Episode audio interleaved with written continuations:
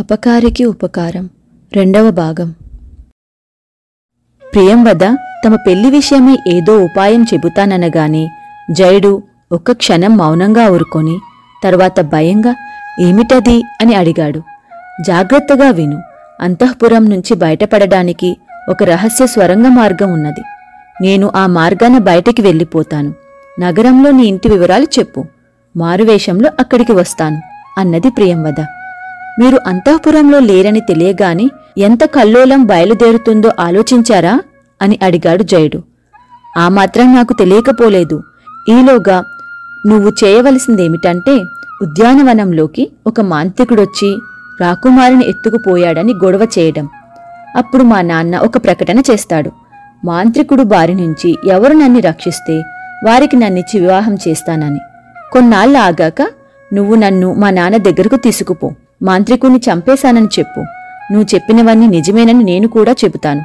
అప్పుడు నీకు మహావీరుడన్న కీర్తి వస్తుంది మన వివాహం జరుగుతుంది.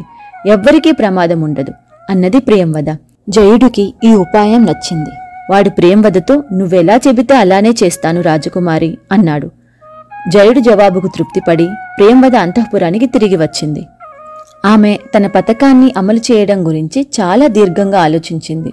ముందు ఆమె అంతఃపురంలోని రహస్య సొరంగానికి సంబంధించిన పూర్తి వివరాలు రాబట్టాలనుకున్నది.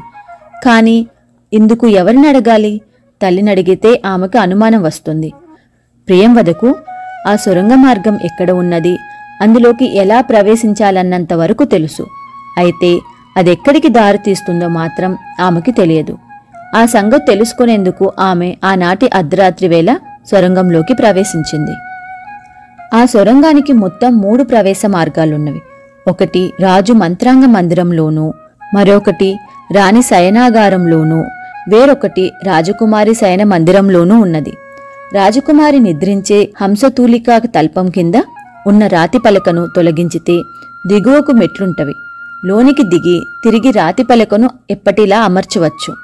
ప్రియంవద ఆ విధంగా చేసి సొరంగ మార్గాన కొద్ది దూరం నడిచింది. అంతా కటిక చీకటి. కొద్దిసేపటికి ఆమె కళ్ళు ఆ చీకటికి అలవాటు పడినది. ఆమె ముందుకు నడవసాగింది. అలా ఎంత దూరం నడిచినా దాని అంతు కనిపించడం లేదు. సొరంగం చివరికి పోయి దాని వివరాలు జైడితో చెప్పాలనుకున్నదామె. కాని ఇప్పుడు సాధ్యంగా తోచలేదు.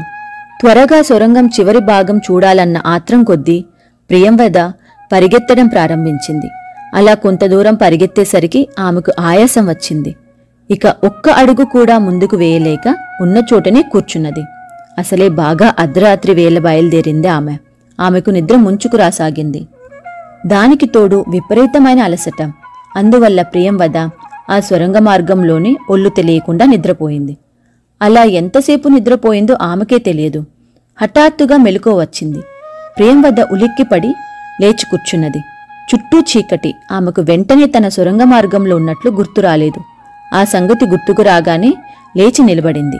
అయితే కటిక నేల మీద నిద్రపోవడం వల్ల ఆమెకు ఒళ్ళంతా నొప్పులుగా ఉన్నది. ఆమెకు ఆశ్చర్యం కలిగింది.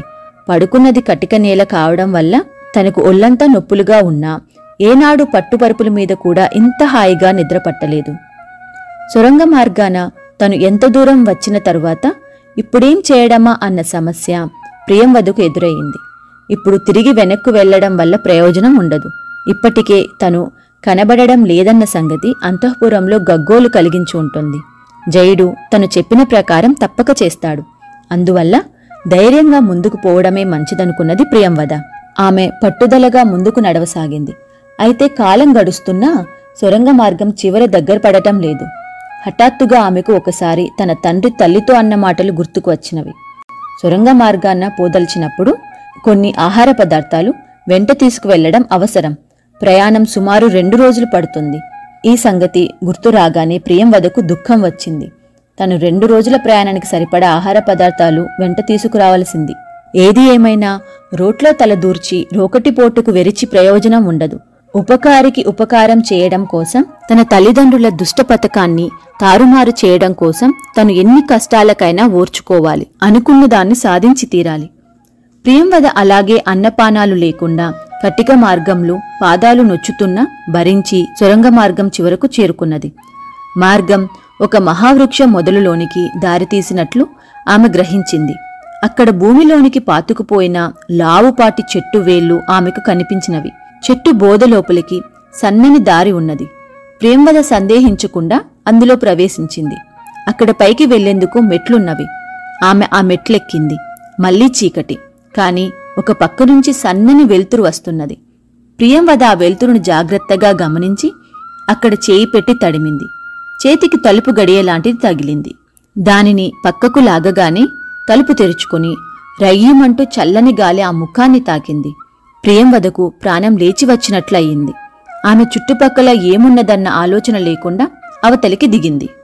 ఆ మరుక్షణం దేవత ప్రత్యక్షమైంది దేవత ప్రత్యక్షమైంది అన్న పెద్ద కేకలు ఆమెకు వినిపించినవి.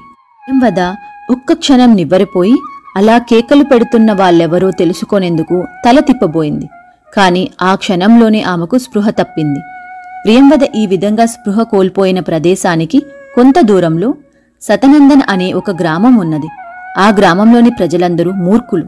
వాళ్ళ మూర్ఖత్వాన్ని ఆధారంగా చేసుకొని గ్రామాన్ని ఇద్దరు పెద్దలు ఏలుతున్నారు. ఆ గ్రామ ప్రజలకు వాళ్ళేది చెబితే అది పరమసత్యం వాళ్ళను అందరూ దేవతా స్వరూపులుగా భావిస్తారు. పండుగల్లో అందరూ వాళ్ళకు కానుకలు సమర్పిస్తారు. గ్రామంలో ఎవరికి ఏ కష్టమొచ్చినా ప్రజలు ముందుగా ఆ పెద్దలకు చెప్పుకుంటారు. వానలు పడకపోయినా ఎవరికైనా జబ్బులు చేసినా ఆ పెద్దలకు సవినయంగా మనవి చేయవలసింది. వాళ్ళకు తెలియకుండా ఎవరిళ్ళల్లోనూ ఏ శుభకార్యాలు జరగకూడదు. సతనందన గ్రామ ప్రజల మూర్ఖత్వం ఎలా ఉంటుందంటే ఒకసారి శంకరయ్య అనేవాడి ఇంటికి నిప్పంటుకున్నది. అప్పుడు ఇంట్లో వాళ్ళందరూ బయటకు వచ్చేశారు. మంటలార్పేందుకు ఎవ్వరూ ప్రయత్నించలేదు. శంకరయ్య ఏం చెయ్యాలని అడిగేందుకు పెద్దలింటికి పరుగు తీశాడు. ఆ సమయంలో పెద్దలిద్దరూ మంచి గాఢ నిద్రలో ఉన్నారు. శంకరయ్యకు వాళ్ళు నిద్రలేపేందుకు కొంతసేపు పట్టింది. వాళ్ళు నిద్రలేచి విషయం తెలుసుకొని వెంటనే నీళ్ళతో మంటలార్పమని ఆదేశించారు. ఇందువల్ల పక్క ఇళ్ళకు అగ్ని ప్రమాదం తప్పింది కానీ శంకరయ్య ఇల్లు మాత్రం పూర్తిగా కాలిపోయింది. అప్పుడు పెద్దలు శంకరయ్యతో నువ్వేదో పాపం చేశావు. ఆ పాపమే అగ్ని రూపంలో వచ్చి నీ కొంప తగులుబెట్టింది. అయితే నువ్వు మమ్మల్ని నమ్మావు. అందువల్ల కొంపతో పాటు మనుషులు కూడా తగలపడకుండా కాపాడబడ్డారు. కొంప తగలబడితే మళ్ళీ కట్టుకోవచ్చు. మనుషులు ప్రాణాలు పోతే మళ్ళీ రావు. అలాంటి వాటినే మేము రక్షిస్తుంటాము అని చెప్పారు. శంకరయ్య వాళ్ళకు పడి పడి దన్నాలు పెట్టి వెళ్ళాడు. ఆ గ్రామంలో భీమయ్య అనేవాడి కొడుకు జబ్బు చేసింది. భీమయ్య తన కొడుకును పెద్దలకు చూపించాడు. వాళ్ళకు ఏదో కొద్దిపాటి వైద్యం తెలుసు. ఆ వైద్యంతో అదృష్టమన్న వాళ్ళు బతుకుతారు లేని వాళ్ళు పోతారు. భీమయ్య కొడుకు చచ్చిపోయాడు. అప్పుడు పెద్దలు భీమయ్యతో నువ్వు పాపాలు చేశావు. ఆ పాపాలే మృత్యు రూపంలో వచ్చి నీ కొడుకును తీసుకుపోయాయి. ప్రపంచంలో ఏ వైద్యుడు నీ కొడుకును బతికించగలిగి ఉండేవాడు కాదు. వాడు మా చేతుల్లో పోయాడు కాబట్టి ఇప్పుడు సరాసరి స్వర్గానికే వెళ్ళిపోయాడు. మరొక వైద్యుడి చేతిలో అయితే మీ వాడు నరకానికి పోయేవాడు అని చెప్పారు. కొడుకు తనకు దక్కకపోయినా కనీసం వాడు స్వర్గానికి వెళ్ళాడని భీమయ్య ఎంతగానో సంతోషించాడు. మిగిలిన కథ మూడవ భాగంలో చూద్దాము.